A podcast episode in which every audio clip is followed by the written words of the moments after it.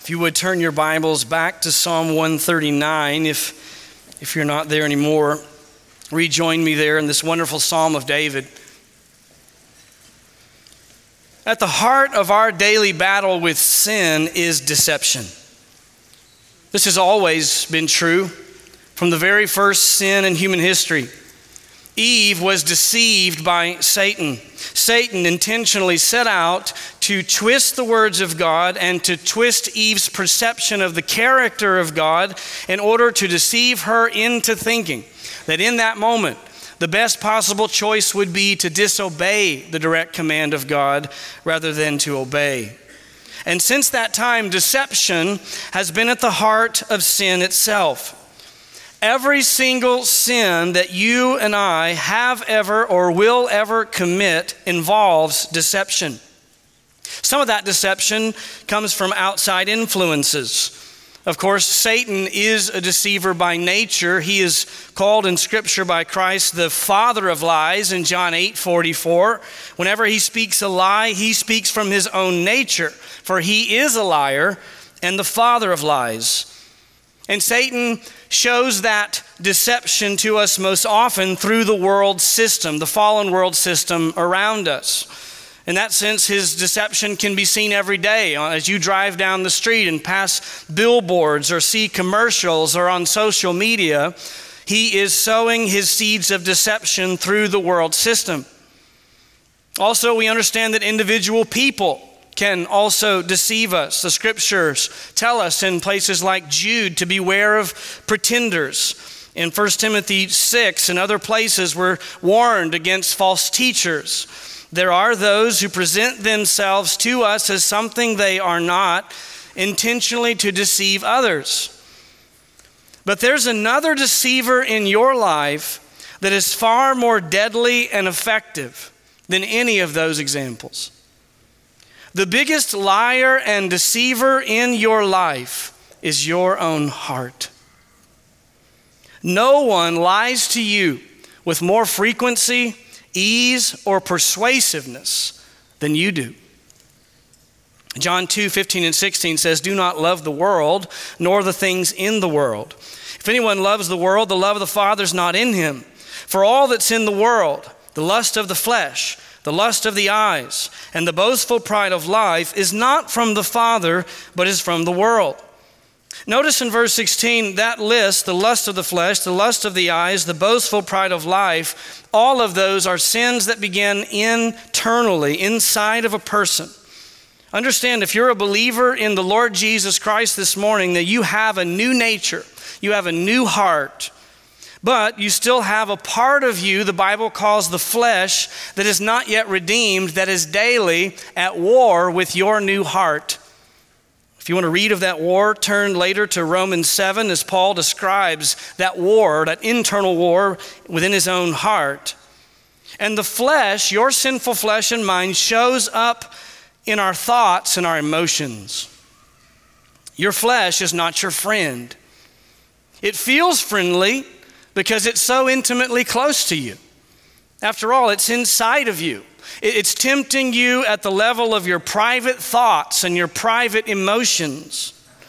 This is why the Bible would say things like this in Proverbs 14:12, "There is a way which seems right to a man, but its end is the way of death."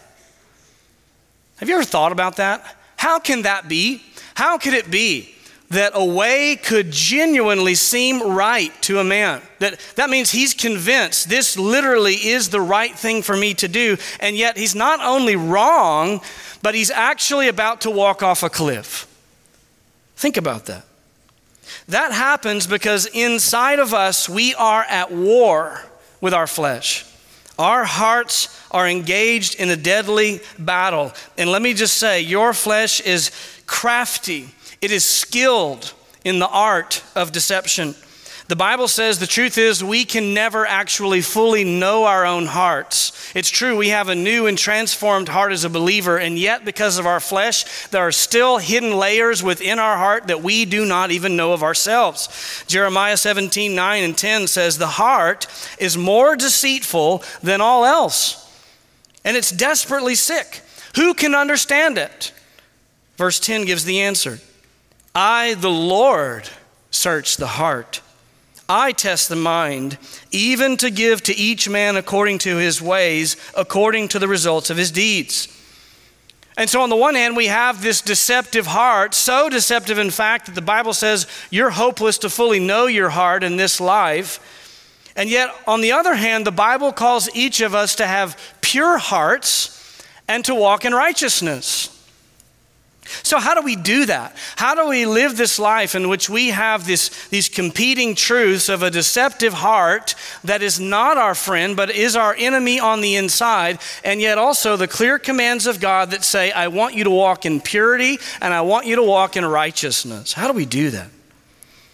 Well, that's the question I want us to consider beginning this morning and over the next few weeks.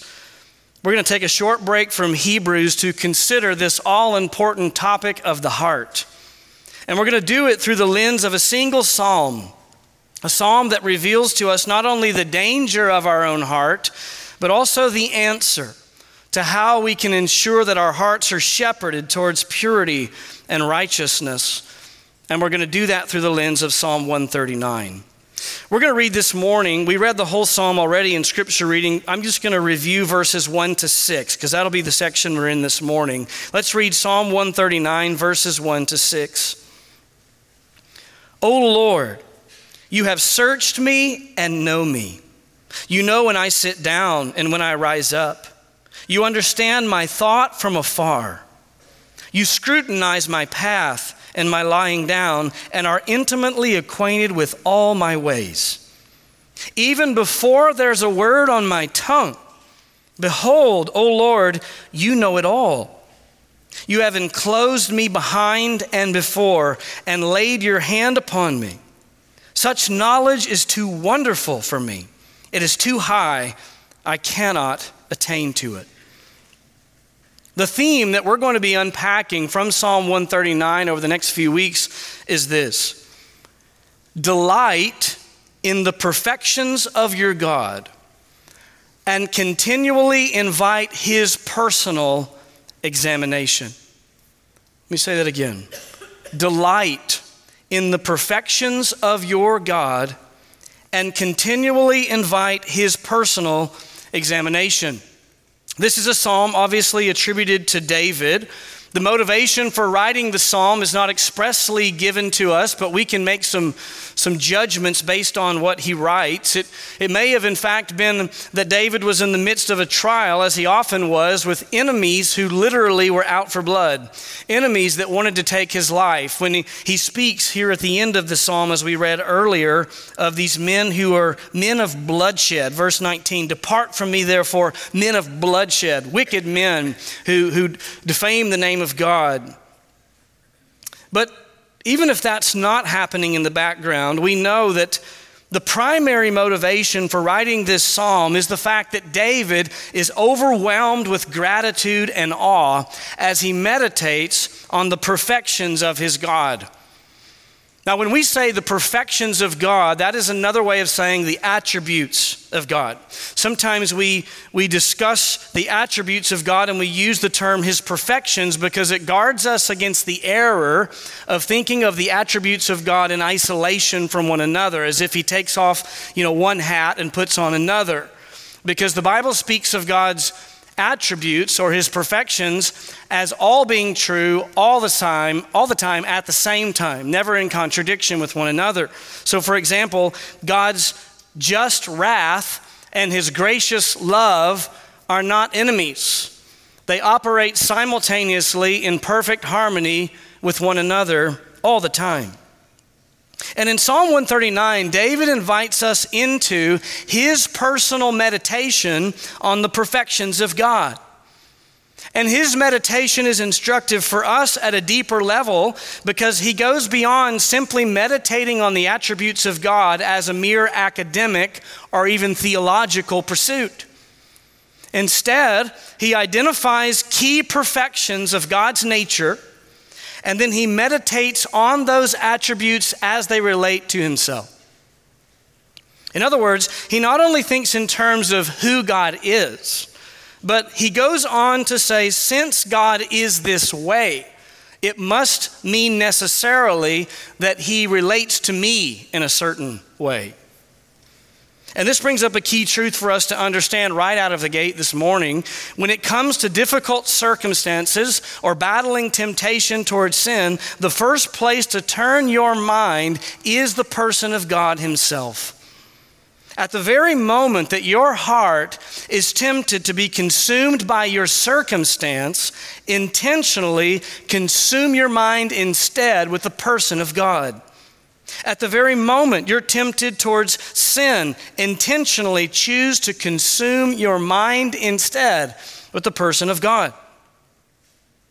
The question is, what does that look like in practice? How do we do that? Well, as this psalm unfolds, we see a wonderful picture of how the Christian is to shepherd his or her mind to be filled with the person of God. Psalm 139 breaks down into four components, we'll call them. We're just going to look at component number one. Each of them contains 6 verses. The first 3 of those components deal with a different attribute of God. And the fourth component is David's response to what he's learned. He gives responses along the way, but the fourth component, if you will, is the grand finale of his responses to what he's studied and thought and meditated on. And so component number 1 that we'll look at this morning is this. We'll call it personal omniscience, meaning he knows you intimately. Personal omniscience, verses 1-6. In this section, he's going to begin with an opening statement that gives us the idea he's going to meditate on, and then he's going to explain that to us or illustrate that to us with 6 examples, followed by a personal response to this truth. But what I want you to see is this opening statement here that we're going to look at in just a second is not only the opening statement of the first component, it's the opening statement of the theme of the book itself. In fact, it's going to function as a bookend to the whole psalm. Look at this opening statement. He says, "Lord, you have searched me and known me." You've searched me and known me. Notice that those verbs are in the perfect tense. That is, an action in the past that has ongoing ramifications for the future. But what I want you to see is that at the end of the same psalm, in verse 23, he's going to repeat the exact same thing, but he's going to change from the perfect tense to the present tense. Look at the end of the psalm in verse 23. He says, "Search me, O God, and know my heart." Now, as we get there, I'll explain the significance of that change in verb tense. But what I want you to see right now is that this idea of God's intimate knowledge of the Christian is a theme that runs through the entire psalm. The author delights and marvels at the perfections of his God, and as he does that, it births within him a desire and even an invitation for God to know him more, to know him thoroughly. And it's my prayer that as we study this psalm, we'll have the same prayer to the Lord: search me and know me. But let's consider this opening statement, "O Lord, you have searched me and known me." This is David's personal contemplation of the attribute of God known as his omniscience. Omniscience simply refers to the fact that God knows all things. So to be clear, David is not saying that there was previously a time in which God didn't know him fully and then came to learn him and now knows him fully. That would be to go against the very nature of God. The truth of God's omniscience means that God knows all things at the same time, all the time, forever, from eternity past to eternity future. There has never been a time in which God did not know all things simultaneously. So in that sense, this word search is a word picture.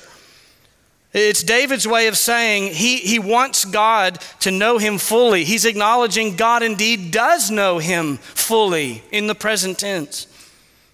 And notice, this is not a casual observance by God. This is an in-depth, exhaustive search, a deep knowledge, an intimate knowledge. It is God knowing David into the deepest recesses of his inner being. And the point here for us is that God knows you and me just as intimately. When David says me, you can rightly insert your name there because the same truth applies to each one of us. God knows you and I to an extreme that when contemplated literally boggles our minds. Your mind this morning at some point is going to break. I'll just give you a warning as we think on this. It's going to exhaust your ability to think on how God thinks. And to help us understand just how thoroughly God knows us, he gives us these 6 practical examples. Example number 1, he knows my daily routine. He knows my daily routine. Look at verse 1. O Lord, you have searched me and known me. You know when I sit down and when I rise up. You know when I sit down and when I rise up. This is a way of acknowledging that the entirety of our days and our nights are laid bare before the Lord. He sees you at your desk, at your kitchen table, sleeping in your bed, and relaxing on your couch. He knows your commute, your coffee consumption, your exercise routine or lack thereof, your preferred route to the store, and your favorite chair in the house. He knows the way you brush your teeth, mow your yard, fix your hair, organize your closet, and tuck your kids to bed at night. He knows it all. There's not one aspect of your day-to-day routine in life that goes unknown by the Lord. But that's not all. There's a second example. Example number 2, he knows my inner thoughts. He knows my inner thoughts. Look back at verse 2. You know when I sit down and when I rise up, you understand my thought from afar. You understand my thought from afar. Our daily routine, if you think about it, is something that others can know to a large degree about us as well. But God's knowledge goes far beyond the surface of just our daily routine. It stretches to our innermost thoughts. And notice he says, he understands my thought from where? From afar. That is, though God is rightly enthroned in heaven, it is no obstacle for him to know your every thought. And notice as we think about this, he doesn't just know my mind or your mind. God knows every single thought of every single being in existence that has ever taken place or ever will take place for the rest of eternity. Now just stop and think about that for just a moment. Think about how overwhelmed you and I can be just trying to process our thoughts. I remember when we planted the church, I knew there would be certain things I would need to do and plan, but the volume of the administration of such a task was far beyond even my own expectations. I found myself hours upon hours picking things down to what kind of sugar and creamer we're going to have at the coffee station, to what colors — I'm colorblind, by the way, so that was a lot of fun — what colors we're going to use for this sign and that. I would get through with the day just utterly exhausted with my own thoughts, to the point that one time I came home and Rebecca asked me a simple question, and I said, sweetheart, I don't even want to know what I think about that, to be honest. I love you, and you're welcome to do whatever you would like to do on that. I've lost my capacity for any more decisions today. And yet God knows every thought of every being, past, present, future, all the time, at the same time, forever. He knows all my thoughts, all your thoughts, and all of everyone else's thoughts all at the same time, and he does it from afar. That is to say, it takes no great amount of concentration for him to do it. It doesn't take concerted effort. He just knows it. He knows it. He doesn't have to worry about unexpectedly getting distracted and missing a thought here and there. He knows every thought in your head all day, forever. In fact, he knew all of your thoughts before he made the world. It means he knows about you not only the things that you're delighted for everyone else to know about you, but also the things you hope no one else ever knows about you. It means he knows you as you really are, not as you work hard to present yourself to be. He knows how much mental effort you either do or do not put forth to purify your thoughts. He knows the thoughts in your head that contradict the smile on your face. He knows your thoughts of him. He knows your thoughts of others. And if God knows your thoughts, he knows your deepest longings and desires. He knows your fears and anxieties. He knows when you're proud and when you're genuinely trying to pursue humility. For God to know your thoughts is for God to know your heart. And for God to know your heart is for God to know you at a level that you can never even know yourself. Your heart, after all, manifests itself in your thought life. If you want to know what's in your heart, listen to your thoughts. Eventually, as Jesus said, they'll come out of your mouth as well. And so from the overflow of the heart, the mouth speaks. But even prior to that, from the overflow of the heart, the mind thinks. And your entire thought life, that means not just your individual thoughts, but your habits of thinking. Those habits that are sinful and those habits that are righteous are laid before him, as it were, in broad daylight. You know, sometimes in our closest human relationships, such as a dear friend or a spouse or a child, we grow to a level of closeness with that person that we're convinced that we can read their minds.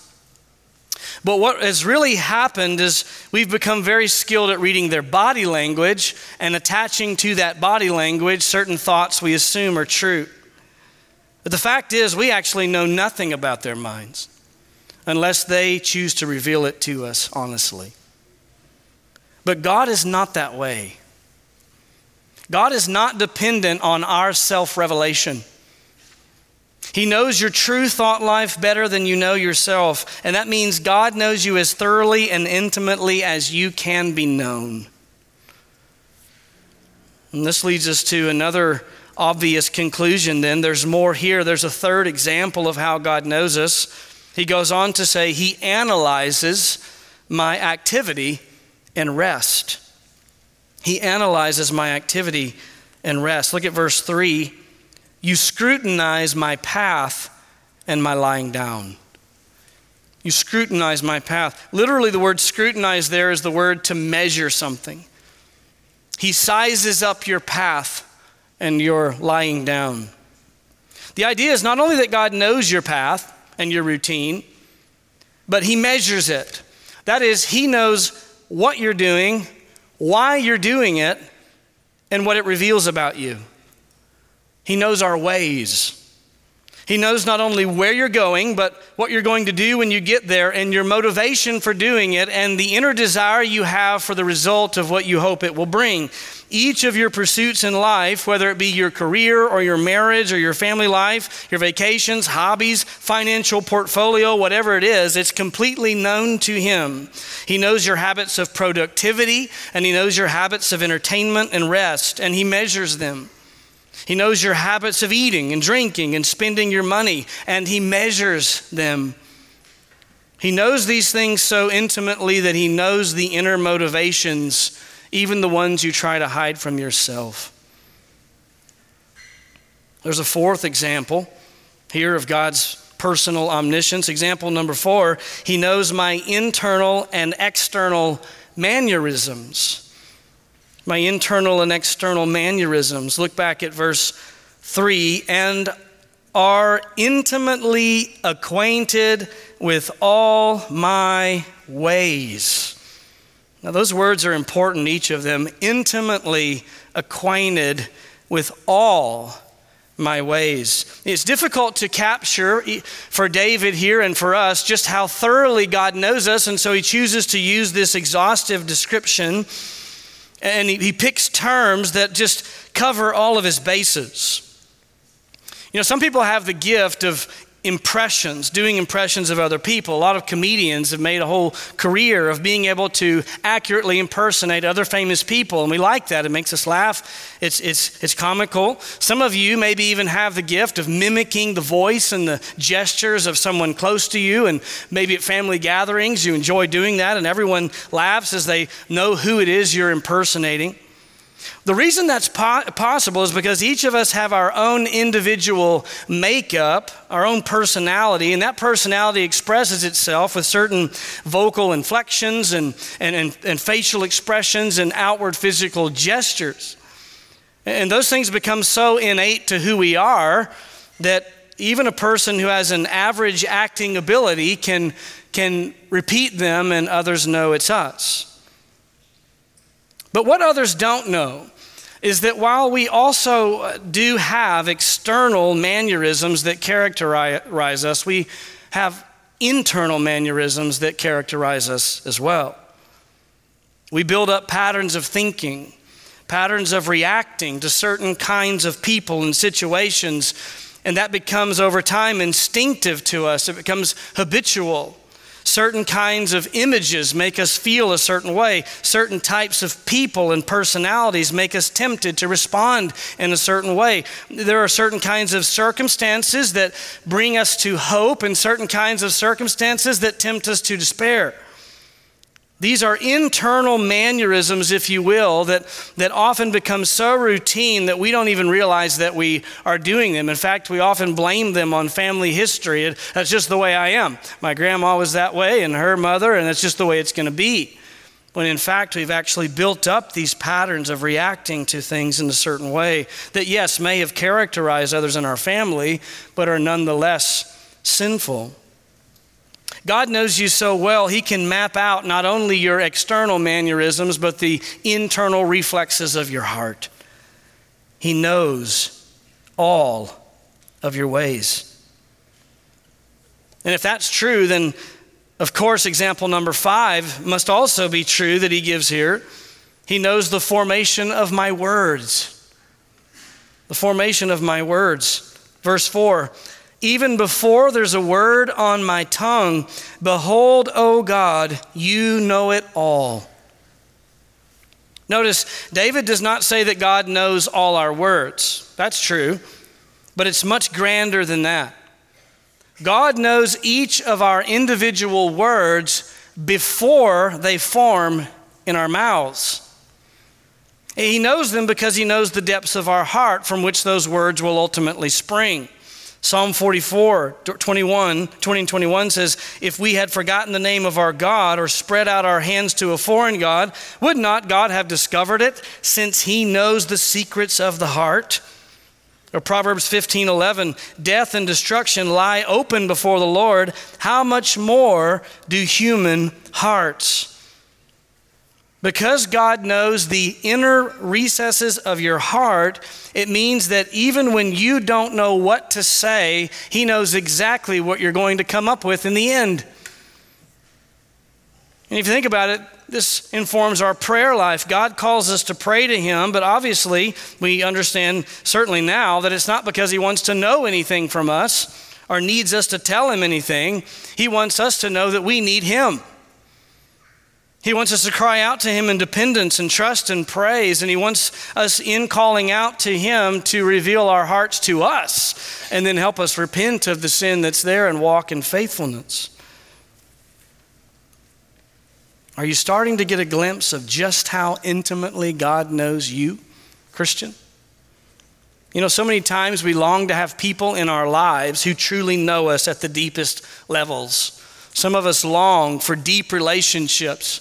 But at a certain point, even our closest human relationships fall woefully short in this area because no finite human being can ever truly, perfectly know us. But our God does. He knows us fully, through and through. So perfectly does he know you that it's as if he has you trapped in a barricade in which you cannot escape from his omniscience. That's the word picture he paints for us next in example number 6.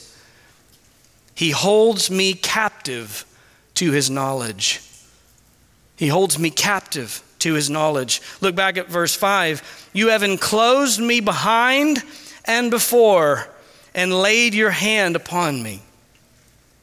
Here, David uses a military example of a siege to describe God's knowledge. It was a popular military tactic at the time when an invading army would come and surround the city wall, which every city would have had. All of the people would retreat inside that city wall for protection, but also what it meant is they were trapped. There was nowhere to go. And so once their resources ran out, their only option was to starve or to surrender.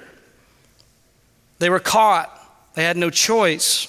David says, God's knowledge of us is so supreme that it's as if he has surrounded the wall that is our mind, our full being, and we are laid bare before him and there's nowhere to go. He's got a hold of you like a bear in a trap. There's no escape. And not only that, you're so close there and confined, it says he lays his hand upon you. But in context, when it says that he lays his hand upon me, David doesn't see that as a bad thing. He doesn't mean he lays his hand upon me for my harm or for my destruction. He sees it as a blessing that God knows me in this way, and in spite of what he knows about me, he lays his hand upon me for my strengthening, for my good, that I might persevere in faithfulness to him.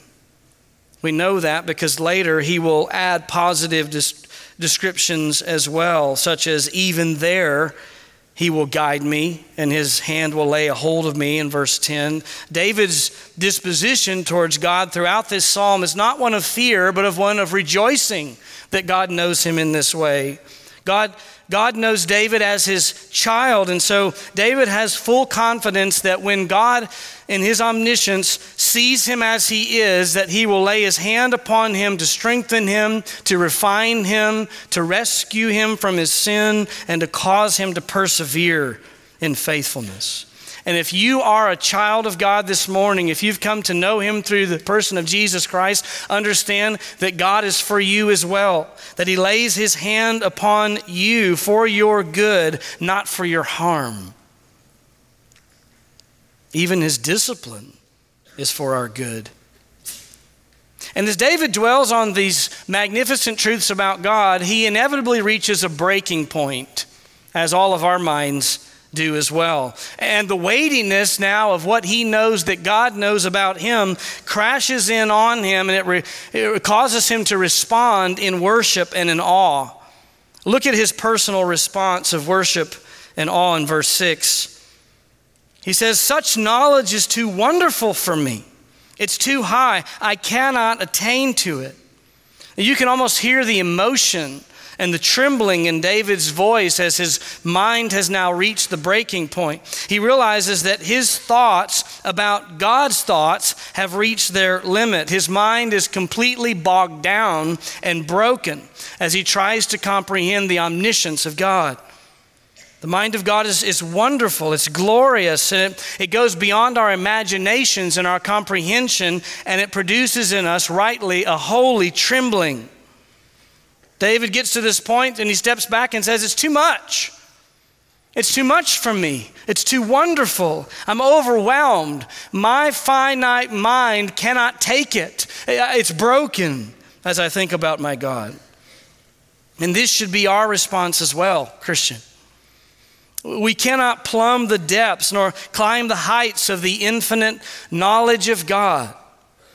And it's not simply that we don't know all the things that he knows about all things. We don't know all the things that he knows about us. I can't know myself like God knows me, and I know more about myself than I know about any other thing. And yet it's terrifyingly awesome to think of the fact that God knows me in ways I could never even know myself. Isaiah 55:8-9 says, "For my thoughts are not your thoughts, nor are your ways my ways, declare the Lord. For as the heavens are higher than the earth, so are my ways higher than your ways, and my thoughts than your thoughts." Who can comprehend this God? Who would ever give him counsel? Think about Isaiah 40, verses 12 to 17. Who has measured the waters in the hollow of his hand and marked off the heavens by the span? This is the span of your hand right here from thumb to pinky. He says, God marked it off just with the span of his hand and calculated the dust of the earth by the measure and weighed the mountains in a balance and the hills in a pair of scales. Who has directed the Spirit of the Lord, or as his counselor has informed him? With whom did he consult, and who gave him understanding? And who taught him in the path of justice, and taught him knowledge, and informed him of the way of understanding? Behold, the nations are like a drop from a bucket, and are regarded as a speck of dust on the scales. Behold, he lifts up the islands like fine dust. Even Lebanon is not enough to burn, nor its beast enough for a burnt offering. All the nations are as nothing before him. They're regarded by him as less than nothing and meaningless. This is the grandeur of the glory of God, our God. This is the God that knows you, Christian. Understand, this is the point of what David is doing here. He's calling us to delight in the perfections of God. Be overwhelmed with them. Meditate on them. Make it your aim to intimately know the God who already so intimately knows you.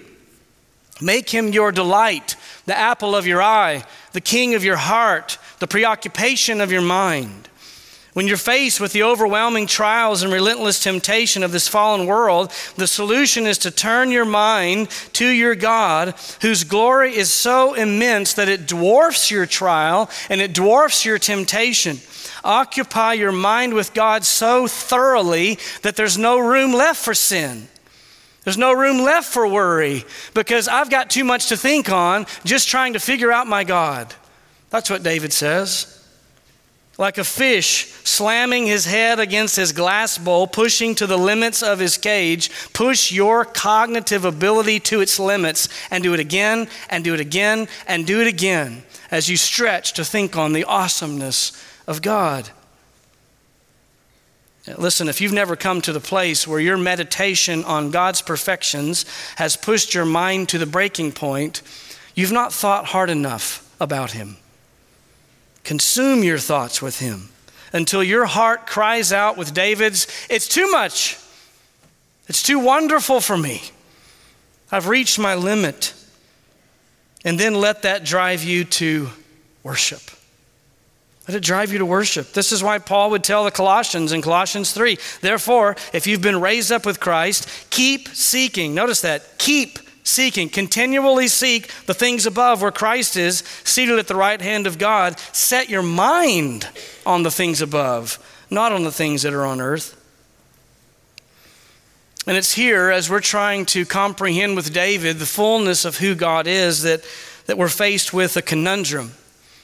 Because this thorough knowledge of God is true of every person. That is to say, it's true for every believer, and it's true for every unbeliever.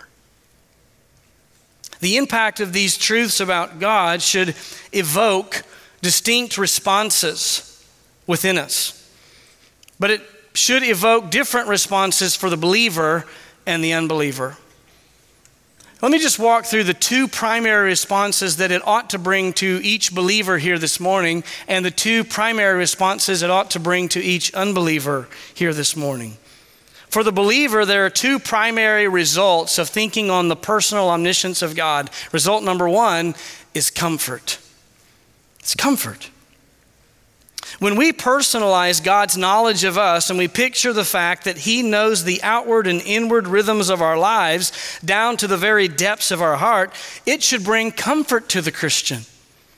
I hope that as we talked about these things, you could just feel the overwhelming sense of the comfort of God. Because in Christ, we understand that his knowledge of us is the knowledge of a father towards his children.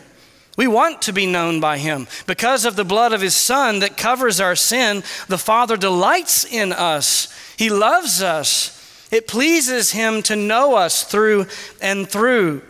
And his knowledge of us, even of our sin, is meant for our good, to reveal to us those layers of sin that remain, that we might put them off and put on righteousness by his grace.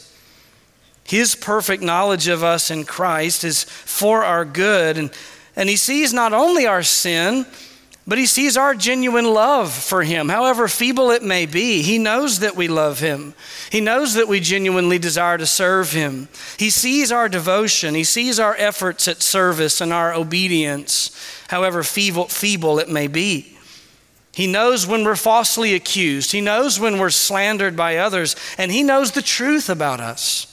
He knows what keeps you up at night and what tempts you to be anxious, and he uses that knowledge to come alongside you for your good, to strengthen you and hold you up. And so it is for true believers that the knowledge of God is a great encouragement and a comfort to us.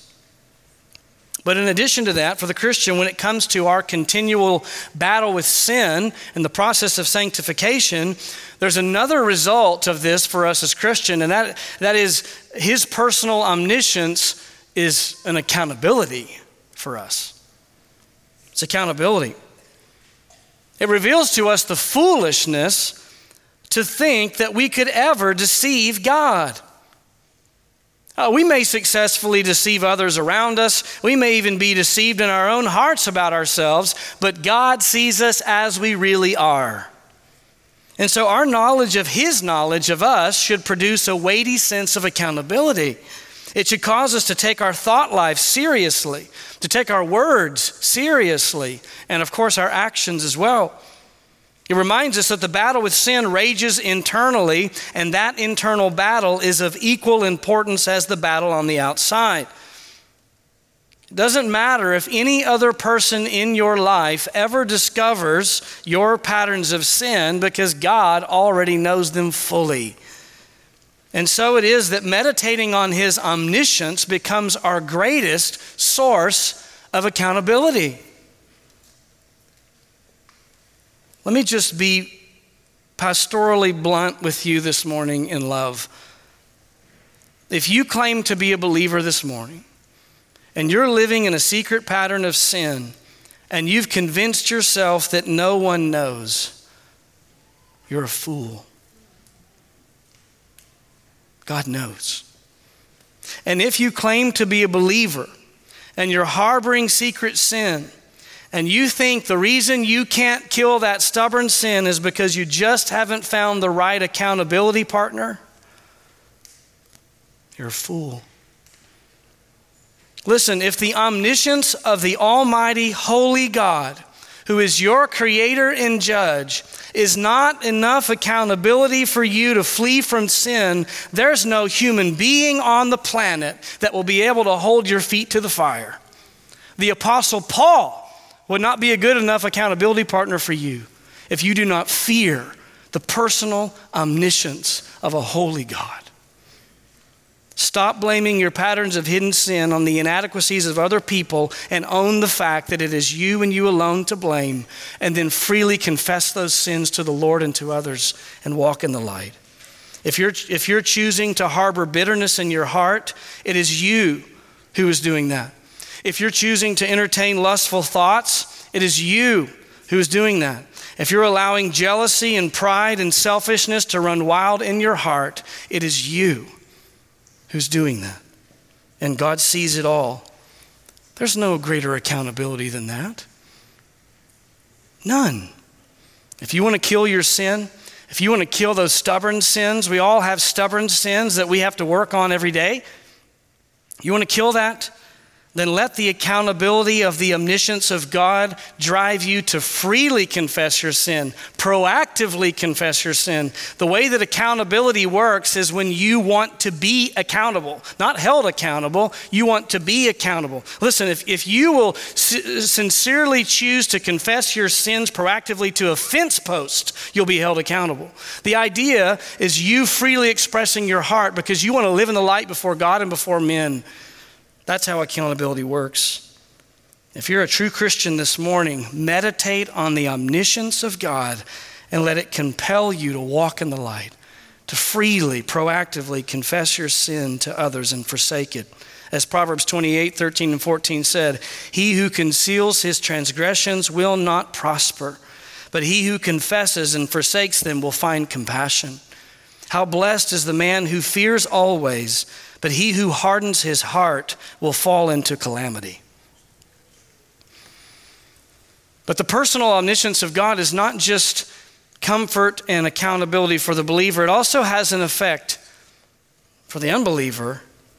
And when it comes to unbelievers, the omniscience of God results in two entirely different things. Result number one for the unbeliever is terror. Not comfort, but terror. If you're not in Christ this morning, then the omniscience of God should produce in you a healthy sense of real terror, because God's omniscience means that the holy God who made you knows every single sin you've ever committed down to the thought level. There are no skeletons in your closet for God. Instead, every skeleton of sin you've tried to hide away is hanging on God's clothesline. He sees them in broad daylight. And the fact that your Creator knows every sin of your life should absolutely terrify you. And if it doesn't, it means you've not yet fully understood what I've said, or you're willfully suppressing that truth in unrighteousness. And there's another result for the unbeliever when we think about the personal omniscience of God, and that is not accountability, but judgment. Judgment. Not only should you as an unbeliever be terrified, but you have to understand that God's perfect knowledge of your sin will cause you to have to give an account. You will be judged for your sin. Understand, on the day of judgment, there will be no one, even the most prideful of men, who can stand and legitimately make a charge of injustice to God, because he will lay before you all of your sins on the table, and it will be clear even to the most vile sinner that you are getting what you deserve. But here is the amazing news this morning. God offers to you grace, love, and mercy.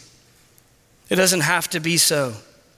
If you would understand that God did the unthinkable in sending his perfect son, the Lord Jesus Christ, to live a perfect life so that he could offer that perfect life to pay for your sins on the cross and take the wrath of God for your sin upon himself, and then rise again from the grave on the third day, proving that he really is the Son of God and that the Father has accepted his sacrifice. The Bible says if you'll repent of your sins and put your faith in Jesus Christ alone as your only hope of salvation, you will be forgiven of your sins, all of them washed away in a moment.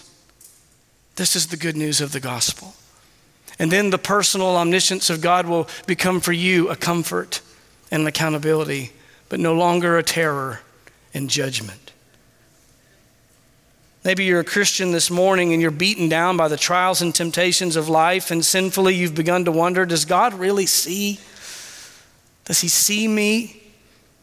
Think on his perfect omniscience for a moment through the words of Isaiah from chapter 40, when he says, "Why do you say, O Jacob, and assert, O Israel, my way is hidden from the Lord, and the justice due me escapes the notice of my God?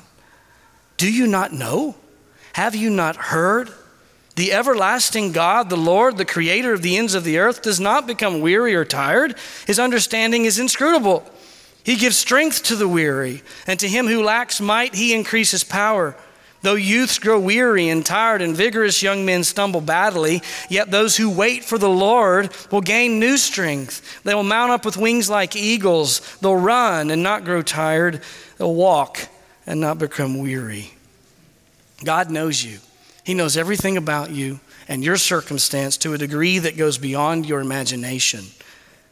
And that should cause us to respond. Let me just quickly give you three ways that we as believers ought to respond this morning to the good news of the personal omniscience of God. Number one, meditate on the omniscience of God. Meditate.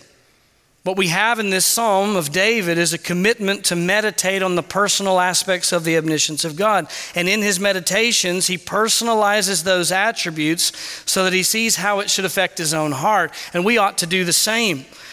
Let me encourage you to read again these 6 verses sometime this week and insert your name there in those places. It wouldn't be wrong to do so in this case because this is literally true of you line by line. It's true of me line by line.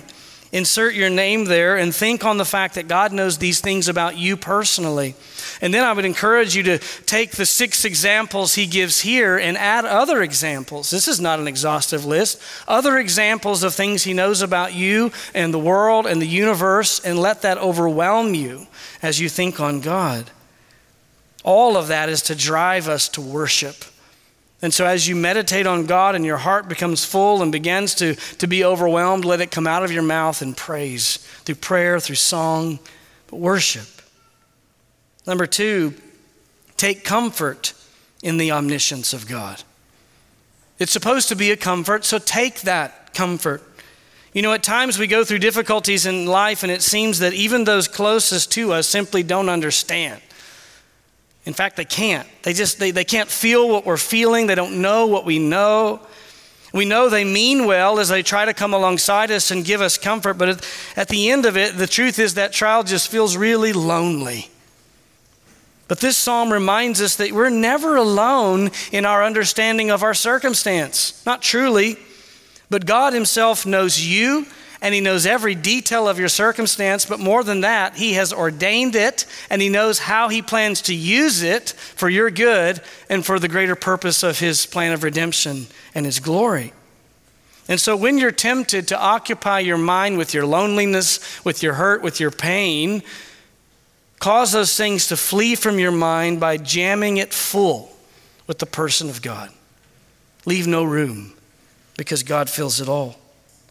And number 3, find strength in the omniscience of God. Find strength. The omniscience of God, like his other perfections, has the power to strengthen us when we grow weak in the midst of trial and temptation. Because there's often so many things that we just simply don't know, and we realize we can't know, things we wish we knew, but we can't know about our circumstances. Like David, the key in that situation is to find strength, not in a greater knowledge of the circumstance, but in a greater knowledge of God who's with us in the midst of it. We dwell on the omniscience of God, and as we do so, we find our spiritual legs of faith getting stronger. Like the weary that will not remain weak in Isaiah 40 because he's strengthened by the Lord. Our knowledge of his knowledge gives us strength and causes us to thrust ourselves on him in trust and in faith. And as we do that, it's as if we can sense his mighty, gracious hand on us. May he lay his hand of protection and sustaining grace on us this morning. Let's pray together. Lord Jesus, we're overwhelmed at these great truths that we have the blessed opportunity to study today. You are the great omniscient God, and it means that you wonderfully and perfectly know us, your people, through, and you know us not for our harm, but for our good. Even when you discipline us, you do it for our good. God, help us to think on these things, to be compelled by them this week and transformed by them. And God, we do pray if there be any among us who have not yet come to know you, who are still under that terror and judgment because of your all-knowing mind, that even now you would draw them to yourself, to repentance and faith, that they might know you and walk in the comfort and the accountability that you mean for your omniscience to be for your people. We ask it in Christ's name. Amen.